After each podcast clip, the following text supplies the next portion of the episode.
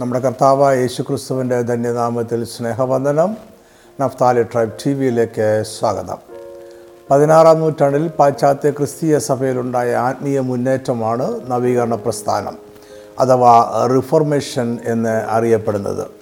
ആയിരത്തി അഞ്ഞൂറ്റി പതിനേഴിൽ ആരംഭിച്ച ഈ മുന്നേറ്റത്തിന്റെ മുന്നണി പോരാളികൾ Martin Luther John Calvin Ulrich Zwingli എന്നിവരായിരുന്നു. അന്നത്തെ കത്തോലിക്ക സഭയോട് വിയോജിച്ച് പ്രൊട്ടസ്റ്റന്റ് എന്ന് ഇന്ന് അറിയപ്പെടുന്ന പ്രത്യേക ക്രിസ്തീയ വിഭാഗം രൂപപ്പെടുന്നത് ഈ മുന്നേറ്റത്തോടു കൂടിയാണ്. ഇത് പാശ്ചാത്യ രാജ്യങ്ങളിലും ലോകത്താകമാനവും രാഷ്ട്രീയവും മതപരവും സാംസ്കാരികവും സാമ്പത്തികവും തത്വശാസ്ത്രപരവുമായ ദൂരവ്യാപകമായ മാറ്റങ്ങളുണ്ടാക്കി. അതുകൊണ്ട് തന്നെ ലോക ചരിത്രത്തെ ഗതി തിരിച്ചുവിട്ട ഒരു മുന്നേറ്റം ആണിത്. നവീകരണ മുന്നേറ്റത്തിന്റെ പ്രധാന മുദ്രാവാക്യം സഭയുടെ ശുദ്ധീകരണവും വേദപുസ്തക സത്യങ്ങളിലേക്കുള്ള മടക്കവും ആയിരുന്നു. ഈ ചിന്ത മാർട്ടിൻ ലൂതറല്ല ആദ്യമായി മുന്നോട്ട് വെക്കുന്നത്. ആയിരത്തി ഒരുന്നൂറ്റി മുപ്പതുകളിൽ അർണോൾഡ് ബ്രസിയ എന്ന ഇറ്റാലിയൻ കത്തോലിക്ക പുരോഹിതനാണ് സഭയ്ക്കുള്ളിൽ നവീകരണം ഉണ്ടാകണം എന്ന് ആദ്യമായി അഭിപ്രായപ്പെട്ടത്.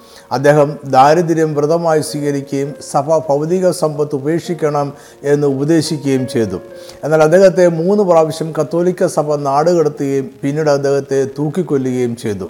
മരണത്തിന് ശേഷം അദ്ദേഹത്തിന്റെ ശവശരീരം അഗ്നിക്ക് ഇരയാക്കി. പ്രൊട്ടസ്റ്റന്റ് മുന്നേറ്റക്കാർ അദ്ദേഹത്തെ നവീകരണ പ്രസ്ഥാനത്തിന്റെ ആദ്യത്തെ പോരാളിയായി കാണുന്നു. അദ്ദേഹത്തിന് ശേഷവും കത്തോലിക്ക സഭയിലെ ജീർണതകൾക്കെതിരെയുള്ള പ്രതികരണങ്ങളും നവീകരണ ശ്രമങ്ങളും ഉണ്ടായി. അസീസിയിലെ വിശുദ്ധനായ ഫ്രാൻസിസ് വാൾഡൻസിയൻസ് എന്ന ക്രൈസ്തവ വിഭാഗത്തിന്റെ സ്ഥാപകനായ Peter Waldo Jan Hus John Wycliffe ബ്രസ്കിയയിലെ Arnold Peter Chelcicky എന്നിവർ നവീകരണ ആശയങ്ങൾ മുന്നോട്ട് വെച്ചവരാണ്. പതിനാറാം നൂറ്റാണ്ടിൽ റോട്ടർഡാമിലെ ഇറാസ്മസ് എന്ന കത്തോലിക്ക പണ്ഡിതൻ സഭയിൽ ഒരു നവീകരണം ഉണ്ടാക്കുവാൻ ശ്രമിച്ചു. നവീകരണ ആശയങ്ങൾ ഹിപ്പോയിലെ വിശുദ്ധനായ അഗസ്റ്റിന്റെ ചിന്തകളുടെ തുടർച്ചയാണ് മാർട്ടിൻ ലൂതറും കാൽവിനും അദ്ദേഹത്തിന്റെ ആശയങ്ങളെ സ്വീകരിച്ചിരുന്നു. ഇംഗ്ലണ്ടിൽ പതിനാലാം നൂറ്റാണ്ടിൽ ജീവിച്ചിരുന്ന ജോൺ വിക്ലിഫിനെ മതതത്വശാസ്ത്രത്തിന്റെ സന്ധ്യാ നക്ഷത്രമെന്നും നവീകരണ മുന്നേറ്റത്തിന്റെ പ്രഭാത നക്ഷത്രം എന്നുമാണ് വിളിക്കുന്നത്. മറ്റൊരു നവീകരണവാദിയായിരുന്നു ജാൻ ഹസ്. അദ്ദേഹം ബൊഹമിയ എന്ന രാജ്യത്താണ് ജീവിച്ചിരുന്നത്. ഹസ് മാതൃഭാഷയിലുള്ള ആരാധനാക്രമത്തെയും പുരോഹിതന്മാർ വിവാഹിതരാകുന്നതിനെയും അനുകൂലിച്ചു. അദ്ദേഹം പാപക്ഷമയുടെ സാക്ഷ്യപത്രത്തെയും ആത്മാക്കളുടെ ശുദ്ധീകരണ സ്ഥലം എന്ന പഠിപ്പിക്കലിനെയും നിഷേധിച്ചു. ആയിരത്തി നാനൂറ്റി പതിനാല് മുതൽ ആയിരത്തി നാനൂറ്റി പതിനേഴ് വരെ കൂടിയ കൗൺസിൽ ഓഫ് കോൺസ്റ്റൻസ് ജാൻഹസിനെ കുറ്റക്കാരെന്ന് വിധിക്കുകയും അദ്ദേഹത്തെ തീ വെച്ച് കൊല്ലുകയും ചെയ്തു. പതിനാറാം നൂറ്റാണ്ടിൽ സ്ഥാപിക്കപ്പെട്ട മൊറാവിയൻ സഭ ജാൻഹസിന്റെ പ്രവർത്തന ഫലമായി സ്ഥാപിക്കപ്പെട്ട ഏറ്റവും പഴയ പ്രൊട്ടസ്റ്റന്റ് സഭയാണ്. പതിനാറാം നൂറ്റാണ്ടിലാണ് മാർട്ടിൻ ലൂതർ നവീകരണ ആശയങ്ങളെ ശക്തമായ ഒരു ജനകീയ മുന്നേറ്റമാക്കി മാറ്റിയത്. ലൂതർ ആയിരത്തി അഞ്ഞൂറ്റി പതിനേഴ് ഒക്ടോബർ മുപ്പത്തി ഒന്നാം തീയതി ജർമ്മനിയിലെ വിറ്റംബർഗിലെ കാസിൽ ചർച്ചിന്റെ വാതിലിൽ തൊണ്ണൂറ്റിയഞ്ച് ഉപദേശ വ്യത്യാസങ്ങൾ അടങ്ങിയ ഒരു പട്ടിക ആണിയടിച്ച് പതിപ്പിച്ചു. ഈ പട്ടികയിലെ വാദങ്ങൾ കത്തോലിക്ക സഭയുടെ പാപക്ഷമയുടെ ചീട്ടിനെയും മറ്റു ഉപദേശങ്ങളെയും ചോദ്യം ചെയ്തു. ഇതാണ് നവീകരണ മുന്നേറ്റത്തിന്റെ ചരിത്ര ആരംഭം. ആയിരത്തി അഞ്ഞൂറ്റി ഇരുപത്തി ഒമ്പതിലെ സ്പെയർ ആലോചനാ യോഗം മാർട്ടിൻ ലൂതറിന്റെ ഉപദേശങ്ങളെ വിരുദ്ധോപദേശങ്ങളായി പ്രഖ്യാപിച്ചു. എന്നാൽ ഈ തീരുമാനത്തെ വിശുദ്ധ റോമൻ സാമ്രാജ്യത്തിലെ ആറ് പ്രഭുക്കന്മാരും പതിനാല് സ്വതന്ത്ര ഭരണ പ്രദേശങ്ങളിലെ ഭരണാധിപന്മാരും എതിർത്തു. ഈ സംഭവത്തിൽ നിന്നുമാണ് പ്രൊട്ടസ്റ്റന്റ് എന്ന പേര് നവീകരണ മുന്നേറ്റത്തിന് ലഭിച്ചത്. ആദ്യം ഇതൊരു രാഷ്ട്രീയ വിശേഷണമായിരുന്നു. പിന്നീട് ഈ വാക്കിന് നവീകരണ ആശയങ്ങളെ അനുകൂലിക്കുന്നവർ എന്ന വിശാലമായ അർത്ഥം ഉണ്ടായി. നവീകരണ മുന്നേറ്റക്കാരെ ആദ്യ നാളുകളിൽ ഇവാഞ്ചലിക്കൽ എന്ന വാക്കുകൊണ്ടാണ് വിശേഷിപ്പിച്ചത്. ക്രമേണ അവർ പ്രൊട്ടസ്റ്റൻ എന്ന് അറിയപ്പെടുവാൻ തുടങ്ങി. മാർട്ടിൻ ലൂതറിന് ക്രിസ്ത്യൻ ഇവാഞ്ചലിക്കൽ എന്നീ വാക്കുകളോടായിരുന്നു കൂടുതൽ യോജിപ്പ്. ഫ്രാൻസ് സ്വിറ്റ്സർലൻഡ് എന്നിവിടങ്ങളിൽ നവീകരണക്കാർ റിഫോംഡ് എന്നറിയപ്പെട്ടു. അവർ കാൽവിന്റെ ആശയങ്ങളെ പിന്തുടരുന്നവർ ആയിരുന്നു. ആയിരത്തി അഞ്ഞൂറോടെ അച്ചടി യന്ത്രത്തിന്റെ കണ്ടുപിടുത്തമാണ് നവീകരണ ആശയങ്ങൾ വേഗത്തിൽ പരക്കുവാൻ സഹായിച്ചത്. പ്രൊട്ടസ്റ്റന്റ് ആശയങ്ങൾ അച്ചടിച്ച് ലഘുലേഖകളും പുസ്തകങ്ങളും ധാരാളമായി അച്ചടിച്ച് വിതരണം ചെയ്യുവാൻ കഴിഞ്ഞു. മാർട്ടിൻ ലൂതറിന്റെ ജർമ്മൻ ഭാഷയിലൂടെ പുതിയ നിയമ വിവർത്തനം ആയിരത്തി അഞ്ഞൂറ്റി ഇരുപത്തിരണ്ടിലും വേദപുസ്തകം മൊത്തമായി ആയിരത്തി അഞ്ഞൂറ്റി മുപ്പത്തി നാലിലും അച്ചടിച്ച് പ്രസിദ്ധീകരിച്ചു. അച്ചടി യന്ത്രത്തിന്റെ കണ്ടുപിടുത്തം വേദപുസ്തകത്തിന്റെ വിവിധ ഭാഷകളിലുള്ള പരിഭാഷകൾ വേഗത്തിൽ പ്രചരിക്കുവാൻ സഹായിച്ചു. ഇത് സഭയുടെ പാരമ്പര്യത്തെ ഉപേക്ഷിച്ചിട്ട് വേദപുസ്തകത്തെ ആത്മീയ ജീവിതത്തിന്റെ മാർഗദർശിനിയായി സ്വീകരിക്കുവാൻ ജനങ്ങളെ സഹായിച്ചു. പാപക്ഷമ ദൈവത്തിൽ നിന്നും മാനസാന്തരത്തിലൂടെയും വിശ്വാസത്തിലൂടെയും മാത്രമേ ലഭിക്കൂ എന്ന് ജനം തിരിച്ചറിഞ്ഞു. മനുഷ്യനും ദൈവത്തിനും ഇടയിൽ സഭയുടെ മധ്യസ്ഥം എന്ന ആശയം ചോദ്യം ചെയ്യപ്പെട്ടു.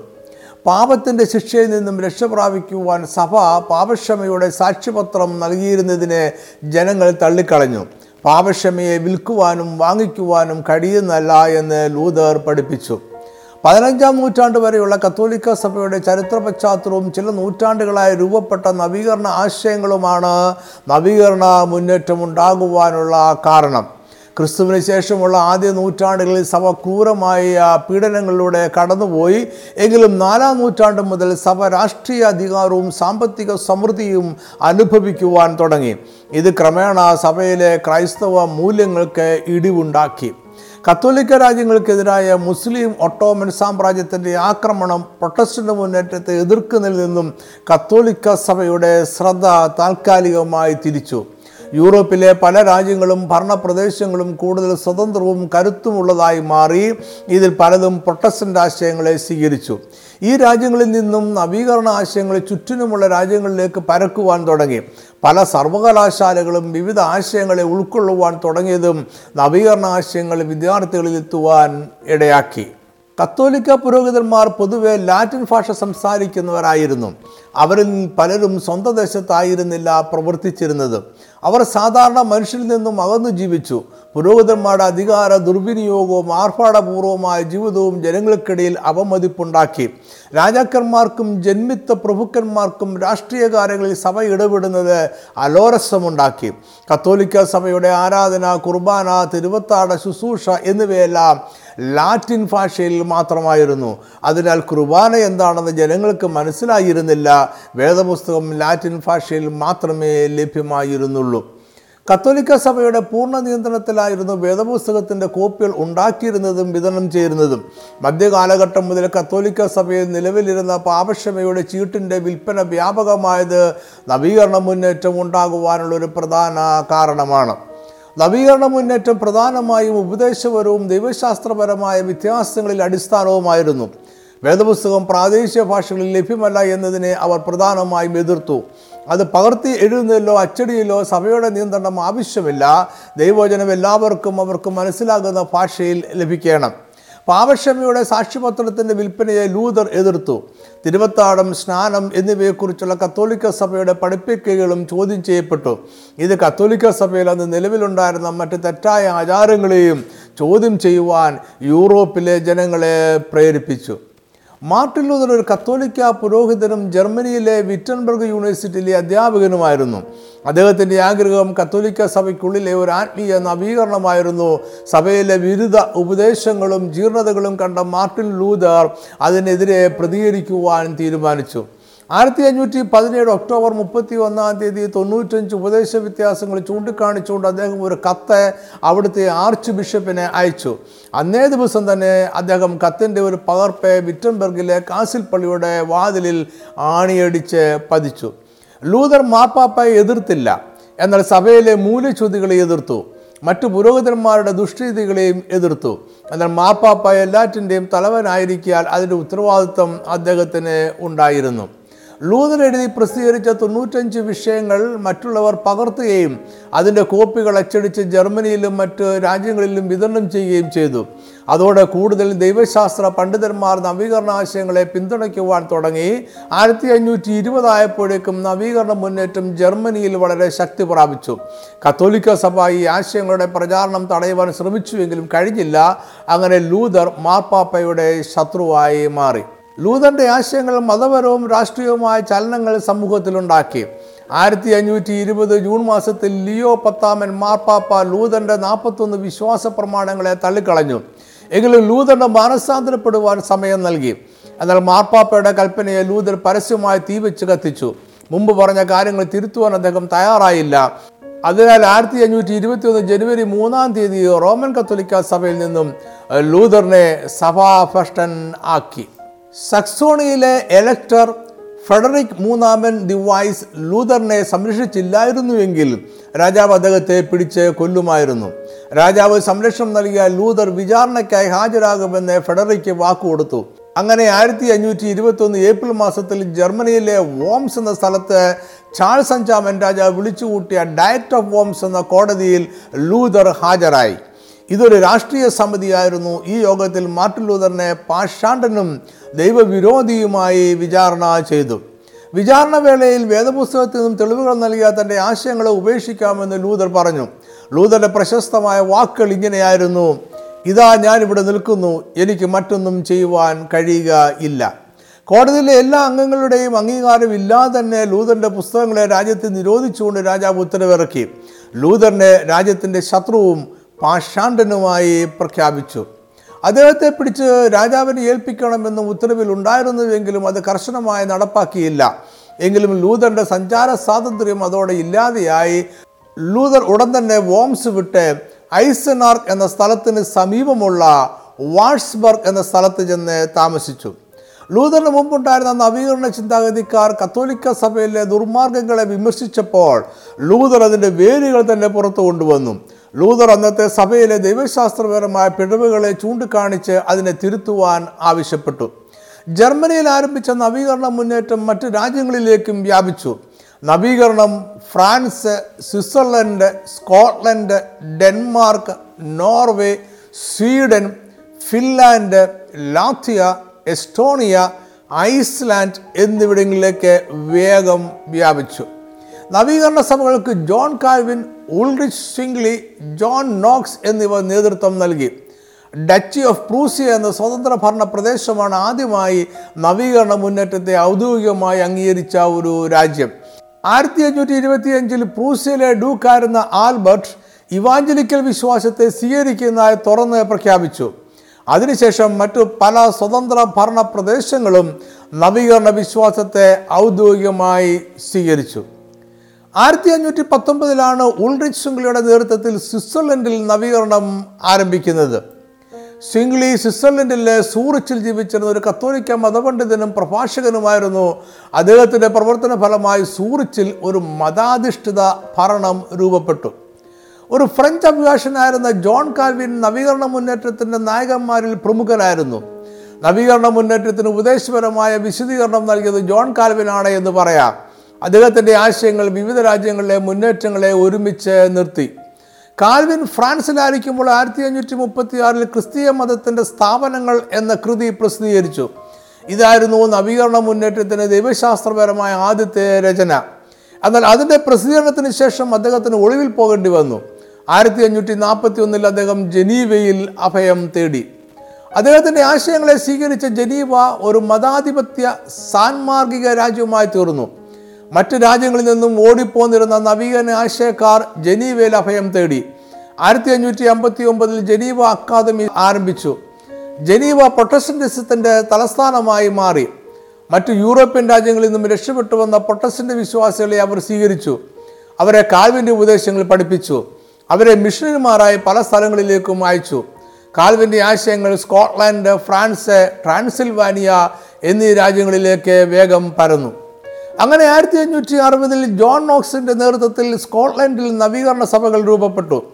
ഒരു ഇംഗ്ലീഷ് കവിയത്രിയും വിവർത്തകയുമായിരുന്ന ആനി ലോക്ക് കാൽവിന്റെ രചനകൾ ഇംഗ്ലീഷിലേക്ക് വിവർത്തനം ചെയ്തു. ആയിരത്തി അഞ്ഞൂറ്റി അറുപത്തി മൂന്നിൽ കാൽവിൻ മരിച്ചു. എന്നാൽ പതിനഞ്ചാം നൂറ്റാണ്ടായപ്പോഴേക്കും അദ്ദേഹത്തിന്റെ ഉപദേശങ്ങൾ കോൺസ്റ്റാന്റിനോപ്പിൾ വരെ എത്തിയിരുന്നു. നവീകരണ മുന്നേറ്റത്തിൽ ഇംഗ്ലണ്ടിന്റെ സ്ഥാനം വളരെ പ്രധാനപ്പെട്ടതാണ്. ഇംഗ്ലണ്ടിലെ നവീകരണത്തിന് രാഷ്ട്രീയവും മതപരവുമായ പശ്ചാത്തലമുണ്ട്. അവിടുത്തെ രാജാവായിരുന്ന ഹെൻറി എട്ടാമന് ആൺമക്കളില്ലായിരുന്നു. അടുത്ത രാജാവാകുവാൻ ഒരു മകനെ വേണമെന്ന് അദ്ദേഹം ആഗ്രഹിച്ചു. അതിനായി അദ്ദേഹത്തിന്റെ ഭാര്യ അരഗോനിലെ കാതറിനുമായുള്ള വിവാഹമോചനത്തിന് അദ്ദേഹം ശ്രമിച്ചുവെങ്കിലും ക്ലമന്റ് ഏഴാമൻ മാർപ്പാപ്പ അതിനെ എതിർത്തു. അതിനാൽ അദ്ദേഹത്തിന് പുനർവിവാഹം നടത്തുവാൻ കഴിഞ്ഞില്ല. ആയിരത്തി അഞ്ഞൂറ്റി മുപ്പത്തി മൂന്നിൽ അദ്ദേഹം ആനി ബോളിനെ രഹസ്യമായ ചടങ്ങുകളിലൂടെ വിവാഹം കഴിച്ചു. ആയിരത്തി അഞ്ഞൂറ്റി മുപ്പത്തിനാലിൽ ഇംഗ്ലണ്ടിലെ ക്രൈസ്തവ സഭയുടെ പരമാധികാരിയായി രാജാവെ സ്വയം പ്രഖ്യാപിച്ചു. അങ്ങനെ റോമിൽ നിന്നും സ്വതന്ത്രമായ ആംഗ്ലിക്കൻ സഭ രൂപീകൃതമായി. ഇക്കാരണത്താൽ ആയിരത്തി അഞ്ഞൂറ്റി മുപ്പത്തി അഞ്ച് ആഗസ്റ്റ് മാസം മുപ്പതാം തീയതി ഹെൻറി എട്ടാമൻ രാജാവിനെ സഭാഭ്രഷ്ടനാക്കുവാൻ പോൾ മൂന്നാമൻ മാർപ്പാപ്പ കൽപ്പനയിറക്കി. എങ്കിലും സഭാഭ്രഷ്ട ഉടൻ നടപ്പാക്കിയില്ല എന്നാൽ ഹെൻറിക്ക് മാറ്റമൊന്നും ഉണ്ടാകാതിരുന്നപ്പോൾ ആയിരത്തി അഞ്ഞൂറ്റി മുപ്പത്തിയെട്ട് ഡിസംബർ പതിനേഴാം തീയതി അദ്ദേഹത്തെ ഔദ്യോഗികമായി സഭാഭ്രഷ്ടനാക്കി ആയിരത്തി അഞ്ഞൂറ്റി മുപ്പത്തി അഞ്ചിനും ആയിരത്തി അഞ്ഞൂറ്റി നാൽപ്പതിനും ഇടയിൽ ഏകദേശം എണ്ണൂറോളം കത്തോലിക്ക സന്യാസ മഠങ്ങളെ അദ്ദേഹം പിടിച്ചെടുത്തു. അവയുടെ സ്വത്തുക്കൾ രാജാവും പ്രഭുക്കന്മാരും കരസ്ഥമാക്കി. വിശുദ്ധന്മാരുടെ രൂപക്കൂടുകളും നീക്കം ചെയ്തു. ഹെൻറിയുടെ ഇത്തരം നടപടികളെ തോമസ് മൂർ കർദിനാൾ ജോൺ ഫിഷർ എന്നിവർ എതിർത്തു. അവരെ രാജാവ് കൊന്നുകളഞ്ഞു. എല്ലാ പള്ളികളിലും വേദപുസ്തകത്തിന് ഒരു പതിപ്പുണ്ടായിരിക്കണം എന്ന് കൽപ്പനയിറക്കി. ആയിരത്തി അഞ്ഞൂറ്റി മുപ്പത്തി ഒമ്പതിൽ രാജാവിന്റെ അംഗീകാരത്തോടെ വേദപുസ്തകം ഇംഗ്ലീഷിലേക്ക് വിവർത്തനം ചെയ്യപ്പെട്ടു. എന്നാൽ ഹെൻറി ഒരിക്കലും വ്യക്തിപരമായി പ്രൊട്ടസ്റ്റന്റ് വിശ്വാസത്തെ സ്വീകരിച്ചിരുന്നില്ല എന്നാണ് ചരിത്രകാരന്മാരുടെ അഭിപ്രായം. മാത്രമല്ല അദ്ദേഹത്തിന്റെ അവസാന നാളുകളിൽ ആയിരത്തി അഞ്ഞൂറ്റി മുപ്പത്തി ഒമ്പതിൽ അദ്ദേഹം കത്തോലിക്ക സഭയ്ക്ക് അനുകൂലമായി ആറ് കൽപ്പനകൾ ഇറക്കി. അതിനെ തുടർന്ന് പ്രൊട്ടസ്റ്റന്റ് വിശ്വാസികൾ പീഡിപ്പിക്കപ്പെട്ടു. ചിലരെ അഗ്നിക്ക് ഇരയാക്കി. ആയിരത്തി അഞ്ഞൂറ്റി നാൽപ്പത്തി ഏഴ് ജനുവരി ഇരുപത്തി എട്ടാം തീയതി ഹെൻറി രാജാവ് മരിച്ചു. അദ്ദേഹത്തിന്റെ മകൻ എഡ്വേർഡ് ആറാമൻ ഒമ്പതാം വയസ്സിൽ ഇംഗ്ലണ്ടിലെ രാജാവായി. അദ്ദേഹം ഒരു തികഞ്ഞ പ്രൊട്ടസ്റ്റന്റ് വിശ്വാസിയായിരുന്നു. അദ്ദേഹത്തിന്റെ കാലത്ത് കാൽവിന്റെ ഉപദേശങ്ങൾക്ക് ഇംഗ്ലണ്ടിൽ കൂടുതൽ സ്വീകാര്യത ഉണ്ടായി. എഡ്വേർഡ് പൊട്ടസിന്റെ വിശ്വാസത്തെ രാജ്യത്തിന്റെ ഔദ്യോഗിക മതമായി പ്രഖ്യാപിച്ചു. ലാറ്റിൻ ഭാഷയിലുള്ള കത്തോലിക്ക കുർബാനക്രമം ഉപേക്ഷിച്ചു. പൊതുവായ പ്രാർത്ഥനാ പുസ്തകം ഇംഗ്ലീഷിൽ പ്രസിദ്ധീകരിച്ചു. പുരോഹിതന്മാരെ വിഭാഗത്തിലാകുവാൻ അനുവദിച്ചു. വിശുദ്ധന്മാരുടെ രൂപങ്ങൾ നീക്കം ചെയ്തു. പള്ളികളുടെ ഭിത്തികളിൽ ആലേഖനം ചെയ്ത ചിത്രങ്ങൾ മായ്ച്ചു കളഞ്ഞു. പുരോഹിതന്മാരുടെ കുപ്പായം ലളിതമാക്കി. പ്രൊട്ടസ്റ്റന്റ് മിഷനുമാർ രാജ്യത്തെല്ലാം സഞ്ചരിച്ച് പുതിയ വിശ്വാസം പ്രചരിപ്പിച്ചു. അവർ ഇംഗ്ലീഷിൽ പ്രസിദ്ധീകരിച്ച വേദപുസ്തകം വിതരണം ചെയ്തു. നവീകരണത്തെ എതിർത്ത കത്തോലിക്ക ബിഷപ്പ്മാരെ ലണ്ടൻ ടവറിൽ തുറുങ്കിൽ അടച്ചു. എഡ്വേർഡ് ആറു വർഷം മാത്രമേ രാജ്യം ഭരിച്ചുള്ളൂ ആയിരത്തി അഞ്ഞൂറ്റി അമ്പത്തി മൂന്ന് ജൂലൈ ആറാം തീയതി പതിനഞ്ചാം വയസ്സിൽ അദ്ദേഹം മരിച്ചു. ശേഷം രാജ്ഞിയായ മേരി ഒന്നാമതിന്റെ കാലത്ത് രാജ്യം കത്തോലിക്ക വിശ്വാസത്തിലേക്ക് തിരിഞ്ഞു. മാർപ്പാപ്പയുടെ ഉപദേശകൻ ആയിരുന്ന കർദിനാൾ പോളിനെ കാൻഡർബെറിയുടെ ആർച്ച് ബിഷപ്പായി നിയമിച്ചു. ആയിരത്തി അഞ്ഞൂറ്റി അമ്പത്തി നാലിൽ ഇംഗ്ലണ്ട് വീണ്ടും ഔദ്യോഗികമായി റോമിനോട് ചേർന്നു. മാർപ്പാപ്പ സഭയുടെ ഏക പരമാധ്യക്ഷൻ ആയി പ്രഖ്യാപിക്കപ്പെട്ടു. ലാറ്റിൻ ഭാഷയിലൂടെ കത്തോലിക്ക കുർബാനക്രമം തിരികെ എത്തി. കത്തോലിക്ക വിശ്വാസം സ്വീകരിക്കാതിരുന്ന മുന്നൂറിലധികം പ്രൊട്ടസ്റ്റന്റ് വിശ്വാസികളെ തീ വെച്ച് കൊന്നു. ആയിരത്തി അഞ്ഞൂറ്റി അമ്പത്തി ഒമ്പതിൽ എലിസബത്ത് ഒന്നാമത് രാജ്ഞിയായി. പിന്നീട് നാൽപ്പത്തി നാല് വർഷങ്ങൾ അവർ രാജ്യം ഭരിച്ചു. അക്കാലത്ത് ചർച്ച് ഓഫ് ഇംഗ്ലണ്ട് കത്തോലിക്ക സഭയ്ക്കും കാൽവിനിസത്തിനും ഇടയിലുള്ള ഒരു മധ്യമാർഗം സ്വീകരിച്ചു. അവർ കത്തോലിക്കരെയും പ്രൊട്ടസ്റ്റന്റുകാരെയും ഒരുപോലെ പ്രീതിപ്പെടുത്തുവാൻ ശ്രമിച്ചു. എങ്കിലും സഭ പ്രൊട്ടസ്റ്റന്റ് വിശ്വാസത്തോടെ കൂടുതൽ അടുത്തു നിന്നു. ഇംഗ്ലണ്ടിലെ സഭയുടെ സുപ്രീം ഗവർണറായി രാജ്ഞി പ്രഖ്യാപിക്കപ്പെട്ടു. സഭയുടെ തലവൻ എന്ന പേര് അവർ സ്വീകരിച്ചില്ല. ആരാധനയും വേദപുസ്തകവും ഇംഗ്ലീഷിൽ തന്നെ ആയിരുന്നു. കത്തോലിക്ക സഭയുടെ പല രീതികളും ഇംഗ്ലണ്ടിലെ സഭ സ്വീകരിച്ചു. സഭയിൽ പ്രത്യേക ഉപ്പായം അണിഞ്ഞ പട്ടത്വമുള്ള പുരോഹിതന്മാരും ബിഷപ്പുമാരും അലങ്കാരങ്ങളും സംഗീതവും അംഗീകരിക്കപ്പെട്ടു. പ്രാദേശിക ഭാഷയിൽ പൊതുവായ ആരാധനക്രമം പുതിയതായി ക്രമീകരിച്ചു. അത് ലാറ്റിൻ ഭാഷയിലേക്കും വിവർത്തനം ചെയ്തു. ക്രിസ്തു തിരുവത്താഴ ശുശ്രൂഷയിലെ അപ്പത്തിലും ബീജിലും സന്നിഹിതനാണ് എന്ന് പ്രാർത്ഥനാ പുസ്തകത്തിൽ എഴുതി ചേർത്തു. ഇതെല്ലാം കത്തോലിക്ക പ്രൊട്ടസ്റ്റന്റ് വിഭാഗങ്ങളുടെ മധ്യേയുള്ള ഒരു മാർഗമായിരുന്നു. ആദ്യ കാലയളവിൽ എലിസബത്ത് രാജ്ഞി കത്തോലിക്ക വിശ്വാസികളോട് സഹിഷ്ണുത കാണിച്ചു എങ്കിലും അവസാന നാളുകളിൽ അവർ പ്രൊട്ടസ്റ്റന്റ് വിശ്വാസത്തോട് കൂടുതൽ അടുത്തു. ആയിരത്തി അഞ്ഞൂറ്റി എഴുപതിൽ മാർപ്പാപ്പ് അവരെ സഭാഭ്രഷ്ടയാക്കി അവർക്കെതിരെ കത്തോലിക്ക വിശ്വാസികൾ ഗൂഢമായ പദ്ധതികൾ തയ്യാറാക്കി അവരെ കൊല്ലുവാൻ ശ്രമിച്ചു. ഇതെല്ലാം വ്യത്യസ്തമായി ചിന്തിക്കുവാൻ എലിസബത്ത് രാജ്ഞിയെ പ്രേരിപ്പിച്ചു. അതിനുശേഷം രഹസ്യമായി കത്തോലിക്ക ആരാധന നടത്തിയിരുന്നവരെ പിടിച്ചു കൊന്നു.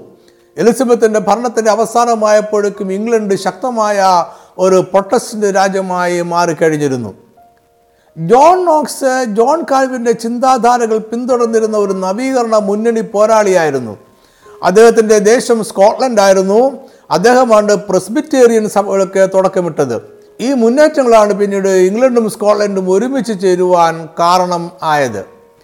വടക്കൻ അമേരിക്കൻ കോളനികളുടെ രൂപീകരണത്തിൽ നവീകരണ മുന്നേറ്റത്തിന് വലിയ പങ്കുണ്ട്. ഇംഗ്ലണ്ടിലെ പ്രൊട്ടസ്റ്റന്റ് വിശ്വാസികൾ എല്ലാവരും എലിസബത്ത് രാജ്ഞിയുടെ സമവായ സിദ്ധാന്തത്തോട് യോജിച്ചില്ല. വേദപുസ്തകത്തോട് കൂടുതൽ അടുത്തു നിൽക്കുന്ന നവീകരണം സഭയ്ക്കുള്ളിൽ ഉണ്ടാകണമെന്ന് അവർ ആഗ്രഹിച്ചു.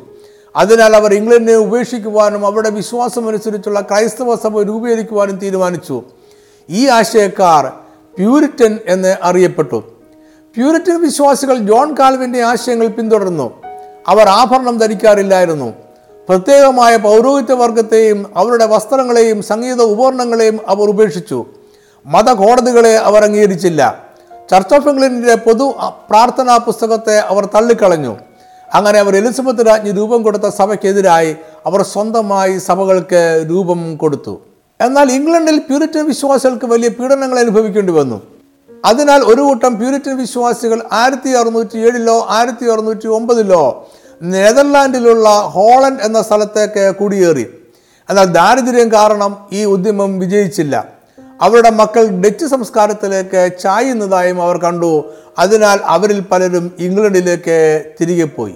ആയിരത്തി അറുന്നൂറ്റി ഇരുപതിൽ പ്യൂരിറ്റൻ വിശ്വാസികൾ രണ്ടാമതൊരു കുടിയേറ്റ ശ്രമം നടത്തി. അവർ കടൽ മാർഗം യാത്ര ചെയ്ത് അമേരിക്കയിലെ മാസച്യൂസെറ്റ്സിലെ പ്രീമോത്ത് എന്ന സ്ഥലത്ത് എത്തി. അവർ അവിടെ ബോസ്റ്റൺ എന്ന സ്ഥലത്തെ ബേ കോളനി എന്ന പേരിൽ ഒരു കുടിയേറ്റം സ്ഥാപിച്ചു. ഇവ ചരിത്രത്തിൽ തീർത്ഥാടകർ എന്നറിയപ്പെടുന്നു. ഇവരാണ് അമേരിക്കയിലെ ആദ്യത്തെ പ്യൂരിറ്റൻ കുടിയേറ്റക്കാർ. ഇവരുടെ കുടിയേറ്റം ലോക ചരിത്രത്തെ സ്വാധീനിച്ച ഒരു സംഭവമാണ്. മനുഷ്യർക്ക് അവരുടെ വിശ്വാസമനുസരിച്ച് ജീവിക്കുവാനുള്ള സ്വാതന്ത്ര്യം ആണ് ഇവർ അവകാശപ്പെട്ടത്. ഇത് ലോകത്തിന് ഒരു പുതിയ സന്ദേശം നൽകി. നവീകരണ മുന്നേറ്റങ്ങൾക്ക് തീവ്രത പോരായെന്ന് ഉൾറിശൃംഖലയുടെ അനുയായികളിൽ ചിലർക്ക് തോന്നി. അവർ കൂടുതൽ തീവ്രമായ ആശയങ്ങളിലേക്ക് കടന്നു. അങ്ങനെ അനാബാപ്തിസ് എന്ന വിഭാഗം രൂപപ്പെട്ടു. മറ്റു ചില ചിന്താധാരകളും അക്കാലത്ത് രൂപപ്പെട്ടിരുന്നു. ഇവർക്ക് കത്തോലിക്ക സഭയിൽ നിന്നും പ്രൊട്ടസ്റ്റന്റ് വിഭാഗത്തിൽ നിന്നും ഒരുപോലെ വലിയ പീഡനങ്ങൾ അനുഭവിക്കേണ്ടി വന്നു. എങ്കിലും ജർമ്മനി സ്വിറ്റ്സർലാൻഡ് ഓസ്ട്രിയ എന്നിവിടങ്ങളിൽ മുന്നേറ്റമുണ്ടാക്കി. സഭകൾ സ്ഥാപിച്ചു. ആയിരത്തി അഞ്ഞൂറ്റി ഇരുപത്തിയഞ്ചിൽ സ്വിസ് ബ്രദറൻ വിഭാഗം സിഗ്ലിയുമായിട്ട് വേർപിരിഞ്ഞു. അവർ വിശ്വാസികളുടെ മുതിർന്ന സ്ഥാനത്തിൽ വിശ്വസിച്ചു. കർത്താവിന്റെ അന്ത്യോത്യാനത്തിന്റെ ഓർമ്മയായി തിരുവത്താഴ ശുശ്രൂഷയെ വ്യാഖ്യാനിച്ചു. തിരുവരുത്തുകളെ വിശ്വാസ പ്രമാണങ്ങളുടെയും ആചാരങ്ങളുടെയും ജീവിതത്തിന്റെയും ഏക അടിസ്ഥാനമായി കരുതി. പുതിയ നിയമത്തിനും യേശുവിന്റെ ഗിരി പ്രഭാഷണത്തിനും പ്രാധാന്യം നൽകി. വേദപുസ്തകത്തെ ജനങ്ങൾക്ക് വ്യാഖ്യാനിച്ചു കൊടുത്തു. ലോകവും ദൈവരാജ്യവും രണ്ടാണ് എന്നും ലോകത്തിൽ നിന്നും വേർപാട് വേണമെന്നും അവർ വാദിച്ചു. സഹിഷ്ണുത കൂട്ടായ്മ കീഴടങ്ങിയിരിക്കുക സ്വതന്ത്ര ഇച്ഛാശക്തി മാതൃകാപരമായ ജീവിതം ക്രിസ്തുവിന്റെ ശിഷ്യത്വം എന്നിവയിൽ വിശ്വസിച്ചു. ശപഥങ്ങൾ ചെയ്യുന്നത് ഉപേക്ഷിച്ചു. അനാബാപ്തിസ്റ്റുകാർ ഉപദേശങ്ങളെ മാത്രമല്ല മനുഷ്യരുടെ ജീവിതത്തെയും ശുദ്ധീകരിക്കണം എന്ന് വിശ്വസിച്ചു. അതിനാൽ രാജ്യങ്ങൾ രാഷ്ട്രീയമായി സഭയെ പിന്താങ്ങുകയോ അംഗീകരിക്കുകയോ നിയന്ത്രിക്കുകയോ ചെയ്യേണ്ടതില്ല. ദൈവസഭ ദൃശ്യമല്ല അദൃശ്യമാണ്. ക്രിസ്തീയ വിശ്വാസം ഓരോ വ്യക്തിയുടെയും വ്യക്തിപരമായ വിശ്വാസമാണ്. അത് നിർബന്ധത്താലോ പ്രലോഭനത്താലോ രാജ്യങ്ങളുടെ ഭരണ സംവിധാനം ഉപയോഗിച്ചോ ഒരുവരിൽ അടിച്ചേൽപ്പിക്കേണ്ടതല്ല. ശിശുസ്നാനത്തെ അവർ അസാധുവായി കണ്ടു എതിർത്തു. ക്രിസ്തുവിൽ വിശ്വസിക്കുന്നവരെയാണ് സ്നാനപ്പെടുത്തേണ്ടത് എന്ന് അവർ പഠിപ്പിച്ചു. കത്തോലിക്ക സഭയും നവീകരണ മുന്നേറ്റവും തമ്മിലുള്ള പ്രധാന വ്യത്യാസം തിരുവത്താഴ ശുശ്രൂഷയുമായി ബന്ധപ്പെട്ടതാണ്. ശുശ്രൂഷയ്ക്ക് ഉപയോഗിക്കുന്ന അപ്പവും വീഞ്ഞും അതിനായി വേർതിരിക്കുന്നതോടെ യഥാർത്ഥമായും യേശുക്രിസ്തുവിന്റെ ശരീരവും രക്തവുമായും മാറുന്നു എന്നാണ് കത്തോലിക്ക സഭയുടെ ഉപദേശം. എന്നാൽ അതിന് വസ്തുമാറ്റം സംഭവിക്കാതെ അപ്പവും വീഞ്ഞുമായി തുടരുന്നു എന്നാണ് നവീകരണ വിശ്വാസികളുടെ അഭിപ്രായം. ഇതിൽ തന്നെ നവീകരണക്കാർക്കിടയിൽ ചെറിയ അഭിപ്രായ വ്യത്യാസങ്ങൾ ഉണ്ട്. നവീകരണ മുന്നേറ്റത്തിന്റെ അടിസ്ഥാന ഉപദേശങ്ങളെ അഞ്ചെണ്ണമായി ചുരുക്കാം. അത് സോളാ സ്ക്രിപ്ചുറ സോളാ ഫിഡെ സോളാ ഗ്രേഷ്യ സോളസ് ക്രിസ്റ്റസ് സോളി ഡിയോ ഗ്ലോറിയ എന്നിവയാണ്. സോള എന്ന ലാറ്റിൻ വാക്കിന്റെ അർത്ഥം അത് മാത്രം എന്നാണ്. അതായത് തിരുവെടുത്ത് മാത്രം വിശ്വാസം മാത്രം കൃപയാൽ മാത്രം ക്രിസ്തുവിലൂടെ മാത്രം മഹത്വം ദൈവത്തിനു മാത്രം. ഓരോ സോളയും പ്രധാനപ്പെട്ട ഒരു ഉപദേശത്തെക്കുറിച്ചാണ് പറയുന്നത്. അത് ഓരോന്നും കത്തോലിക്ക സഭയുടെ ഓരോ ഉപദേശങ്ങളെ ഖണ്ഡിക്കുകയും ചെയ്യുന്നു. സോളാ സ്ക്രിപ്ചറ എന്നത് വേദപുസ്തകത്തെ അല്ലാതെ മറ്റൊന്നിനെയും വിശ്വാസങ്ങൾക്കോ ആരാധനയ്ക്കോ ആചാരങ്ങൾക്കോ അടിസ്ഥാനമാക്കുന്നതിനെ തള്ളിപ്പറയുന്നു. സഭയുടെ പാരമ്പര്യങ്ങളെ അനുസരിച്ചല്ല ഉപദേശങ്ങൾ രൂപീകരിക്കേണ്ടത് തിരുവെഴുത്തുകളെ തിരുവെഴുത്തുകൾ കൊണ്ട് തന്നെ വ്യാഖ്യാനിക്കണം. എല്ലാ തിരുവെഴുത്തുകളും ദൈവശ്വാസീയമാണ് കത്തോലിക്ക സഭ വേദപുസ്തകത്തിന്റെ ലാറ്റിൻ പരിഭാഷയെ മുഖ്യമായി കണ്ടപ്പോൾ പ്രൊട്ടസ്റ്റന്റുകാർ എബ്രായ ഗ്രീക്ക് ഭാഷകളിലുള്ള മൂലകൃതിയെ അടിസ്ഥാനമായി കണ്ടു. സോളാഫിടെ ഒരു മനുഷ്യൻ രക്ഷ പ്രാപിക്കുന്നത് പ്രവൃത്തികളാലല്ല വിശ്വാസത്താൽ മാത്രമാണ് എന്ന് പറയുന്നു. മനുഷ്യർ പ്രവൃത്തികളാൽ നീതീകരിക്കപ്പെടുകയല്ല നീതീകരിക്കപ്പെട്ടവരായി ദൈവം പ്രഖ്യാപിക്കുകയാണ്. ഇതിനെ വിശ്വാസത്താൽ സ്വീകരിക്കുകയാണ് ചെയ്യേണ്ടത്. നല്ല പ്രവൃത്തികൾ രക്ഷിക്കപ്പെട്ടു എന്നതിന്റെ അടയാളങ്ങളാണ് രക്ഷയ്ക്ക് കാരണമാകുന്നില്ല. വിശ്വാസം നീതീകരണത്തെയും നല്ല പ്രവൃത്തികളെയും ഉളവാക്കുന്നു. അത് തിരിച്ച് സംഭവിക്കുന്നില്ല. വിശ്വാസത്താൽ മാത്രം നീതീകരണം എന്നത് നവീകരണ മുന്നേറ്റത്തിന്റെ പ്രധാന ഉപദേശമാണ്. അതിനാലാണ് വിശ്വാസം മാത്രം എന്ന കാഴ്ചപ്പാടിനാൽ സഭ നിലനിൽക്കുമെന്നും അല്ല എങ്കിൽ സഭ വീണുപോകുമെന്നും ലൂതർ അഭിപ്രായപ്പെട്ടത്. നീതീകരണത്തെക്കുറിച്ചും നവീകരണക്കാർക്കും കത്തോലിക്ക സഭയ്ക്കും വ്യത്യസ്തമായ കാഴ്ചപ്പാടുകളാണ് ഉള്ളത്. പൊട്ടസ്റ്റന്റ് ദൈവശാസ്ത്രത്തിൽ നീതീകരണം എന്നത് യേശുക്രിസ്തുവിന്റെ നീതി രക്ഷിക്കപ്പെടുന്ന മനുഷ്യരിൽ കണക്കിടുന്നതാണ്. നീതികരണത്താൽ ഒരു വ്യക്തി പാവി അല്ലാതെയാകുകയല്ല നീതിമാനാണ് എന്ന് ക്രിസ്തുവിന്റെ നീതിയാൽ പ്രഖ്യാപിക്കപ്പെടുകയാണ്. അതായത് രക്ഷയ്ക്ക് ശേഷവും ഒരു വ്യക്തി ഒരേ സമയം പാപിയായും നീതീകരിക്കപ്പെട്ടവനായും തുടരുന്നു. ഇതിനെക്കുറിച്ച് മാർട്ടിൻ പറഞ്ഞത് ഇങ്ങനെയാണ്. മാനസാന്തരപ്പെടുവനെന്ന് നമ്മുടെ കർത്താവ് വിളിച്ചു പറഞ്ഞപ്പോൾ മനുഷ്യന്റെ ജീവിതം മുഴുവൻ എക്കാലവും മാനസാന്തരത്തിന്റെ അനുഭവത്തിലായിരിക്കണമെന്നാണ് ഉദ്ദേശിച്ചത്. ഇതാണ് അപ്പോസ്തല പ്രവർത്തികൾ പതിനാലിന്റെ ഇരുപത്തിനാലിലും അവർ ഉപദേശിക്കുന്നത്. വിശ്വാസത്തിൽ നിലനിൽക്കണമെന്നും നാം അനേകം കഷ്ടങ്ങളിൽ കൂടി ദൈവരായത്തിൽ കടക്കേണ്ടതാകുന്നുവെന്നും പ്രബോധിപ്പിച്ചു. ശിഷ്യന്മാരുടെ മനസ്സ് ഉറപ്പിച്ച് പോന്നു. രക്ഷ ഒരു തുടർ പ്രക്രിയയാണ്. വ്യാജമായ സുരക്ഷിതാബോധം തെറ്റാണ്. സോള ഗ്രേഷ്യ അഥവാ കൃപയാൽ മാത്രം എന്ന ഉപദേശം രക്ഷയിൽ പ്രവൃത്തികളുടെ ആവശ്യത്തെ നിരാകരിക്കുന്നു. രക്ഷ ദൈവത്തിൽ നിന്നും അവന്റെ കൃപയാൽ മാത്രം നമുക്ക് ലഭിക്കുന്നു. അത് അനർഹമായ ദാനമാണ്. രക്ഷ ദൈവത്തിന്റെ പ്രവൃത്തിയാണ് ദൈവം അവന്റെ ഹിതപ്രകാരം മാത്രം സാധ്യമാക്കുന്നതാണ് രക്ഷ. അതിനാൽ മനുഷ്യന്റെ പ്രവൃത്തികൾക്ക് ഒരു സ്ഥാനവും പങ്കുമില്ല. രക്ഷയുടെ ഉത്തരവാദിത്വം പാപിയിൽ നിക്ഷിപ്തമായിരിക്കുന്നില്ല. പ്രവൃത്തികളാൽ രക്ഷയോ ദൈവകൃപയോ വർദ്ധിപ്പിക്കുവാൻ സാധ്യമല്ല. ക്രിസ്തു മാത്രമെന്ന നവീകരണ ഉപദേശം മറ്റെല്ലാ മധ്യസ്ഥന്മാരുടെയും പൗരോഹിത്യ വർഗത്തിന്റെയും ആചാരങ്ങളുടെയും അനിവാര്യത നിരാകരിക്കുന്നു. ദൈവവും മനുഷ്യനും ഇടയിൽ ക്രിസ്തു എന്ന ഏക മധ്യസ്ഥൻ മാത്രമേ ഉള്ളൂ സ്നാനപ്പെട്ട എല്ലാ വിശ്വാസികളുടെയും പൗരോഹിത്യം എന്ന ഉപദേശമാണ് മാർട്ടിൻ ലൂതർ പഠിപ്പിച്ചത്. പിന്നീട് ഇത് നവീകരണക്കാർ എല്ലാ വിശ്വാസികളുടെയും പൗരോഹിത്യം എന്ന് വ്യത്യാസപ്പെടുത്തി. രക്ഷിക്കപ്പെടുവാൻ സഭാ ശുശ്രൂഷകന്റെയോ മറ്റൊരു വ്യക്തിയുടെയോ പ്രഖ്യാപനമോ അധികാരമോ ആവശ്യമില്ല. രക്ഷ മാനസാന്തരപ്പെടുന്ന വ്യക്തി ദൈവത്തിൽ നിന്നും പ്രാപിക്കുന്നതാണ്. ഒരുവൻ രക്ഷിക്കപ്പെട്ടു എന്ന് പ്രഖ്യാപിക്കുന്ന ദൈവമാണ്. ഇവിടെ മറ്റൊരു മനുഷ്യന്റെ ആവശ്യമില്ല. നവീകരണ മുന്നേറ്റത്തിന്റെ അഞ്ചാമത്തെ അടിസ്ഥാന ഉപദേശമാണ് മഹത്വം ദൈവത്തിനു മാത്രമെന്നത്. ഇത് കത്തോലിക്ക സഭയിലെ വിശുദ്ധന്മാരെയും യേശുവിന്റെ അമ്മ മറിയയെയും ദൂതന്മാരെയും വണങ്ങുന്നതിനെയും ആരാധിക്കുന്നതിനെയും എതിർക്കുന്നു. രക്ഷ ദൈവകൃപയാൽ ദൈവത്തിൽ നിന്നും മാത്രം വരുന്നതാകിയാൽ മഹത്വവും ദൈവത്തിന് മാത്രമുള്ളതായിരിക്കണം. അതിനാൽ മനുഷ്യരെ വിശുദ്ധരായി പ്രഖ്യാപിച്ച് അവരെ വണങ്ങുന്നത് പ്രൊട്ടസ്റ്റന്റ് സഭകൾ എതിർക്കുന്നു. നവീകരണ മുന്നേറ്റത്തോടെ കത്തോലിക്ക സഭ പ്രതികരിച്ചത് വളരെ സാവധാനത്തിലാണ്. അവിടെ വാദങ്ങൾക്ക് കത്തോലിക്ക സഭ മറുപടി നൽകുന്നത് ട്രെൻഡിലെ കൗൺസിലിലാണ്. പോൾ മൂന്നാമൻ മാർപ്പാപ്പയാണ് ആയിരത്തി അഞ്ഞൂറ്റി നാൽപ്പത്തി അഞ്ചിൽ കൗൺസിൽ ഓഫ് ട്രെൻഡ് വിളിച്ചു കൂട്ടിയത് ഈ കൗൺസിൽ ഇടപെട്ട് ആയിരത്തി അഞ്ഞൂറ്റി അറുപത്തി മൂന്ന് വരെ കൂടി വന്നു. ഇതിൽ പ്രൊട്ടസ്റ്റന്റ് മുന്നേറ്റക്കാർക്കുള്ള കത്തോലിക്ക സഭയുടെ എതിർവാദങ്ങൾ രൂപപ്പെടുത്തി.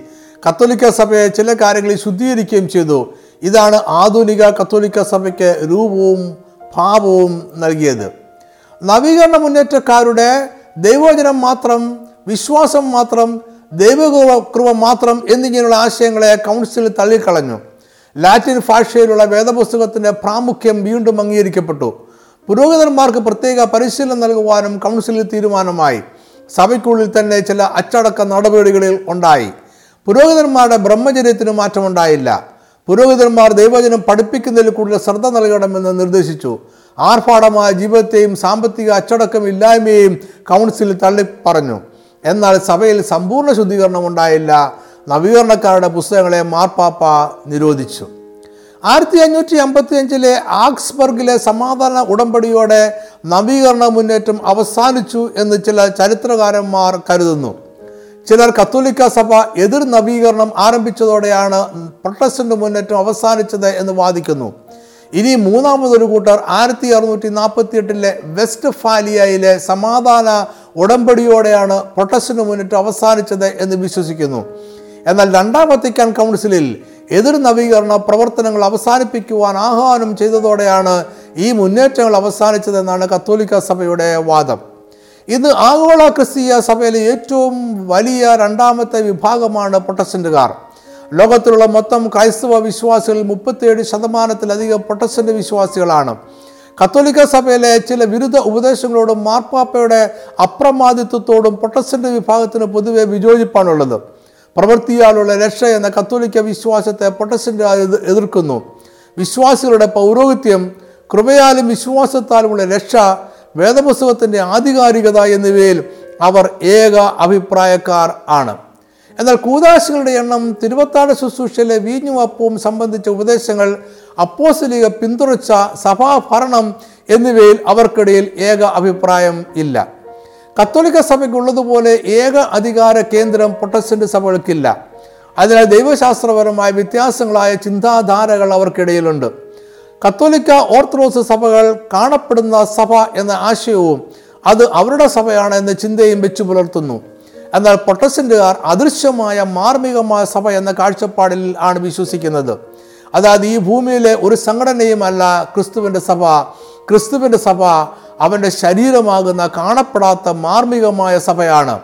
അതിനാൽ ലോകത്തിലെ സംഘടനകളുടെ തങ്ങളാണ് യഥാർത്ഥ സഭ എന്ന വാദത്തെ അവർ തള്ളിക്കളയുന്നു.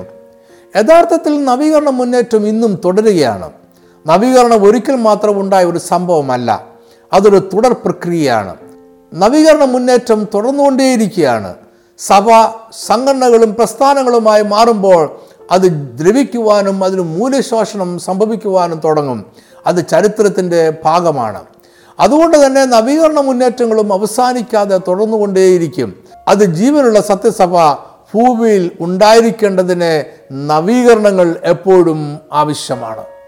നവീകരണ മുന്നേറ്റത്തെക്കുറിച്ചുള്ള ഹ്രസ്വമായ ഈ ചരിത്ര വിവരണം ഇവിടെ അവസാനിപ്പിക്കട്ടെ. അതിനു മുമ്പായി നമ്മുടെ സുവിശേഷ പ്രവർത്തനങ്ങളെക്കുറിച്ച് ഒന്ന് രണ്ട് കാര്യങ്ങൾ കൂടി പറയുവാൻ ആഗ്രഹിക്കുന്നു. തിരുവചനത്തിന്റെ ആത്മീയ മർമ്മങ്ങൾ വിവരിക്കുന്ന അനേകം വീഡിയോകളും ഓഡിയോകളും നമ്മുടെ ഓൺലൈൻ ചാനലുകളിൽ ലഭ്യമാണ്. വീഡിയോ കാണുവാൻ Naphtali tribe T V dot com എന്ന ചാനലും ഓഡിയോ കേൾക്കുവാൻ നഫ്താലി ട്രൈബ് ഡോട്ട് കോം എന്ന ചാനലും സന്ദർശിക്കുക. ഈ രണ്ട് ചാനലുകളും സബ്സ്ക്രൈബ് ചെയ്യാൻ മറക്കരുത്. അത് ഇനിയും പ്രസിദ്ധീകരിക്കുന്ന വീഡിയോ ഓഡിയോ എന്നിവ നഷ്ടപ്പെടാതെ ലഭിക്കുവാൻ നിങ്ങളെ സഹായിക്കും. ഇതിന്റെ എല്ലാം വേദപഠന കുറിപ്പുകളും ഓൺലൈനിൽ ലഭ്യമാണ്.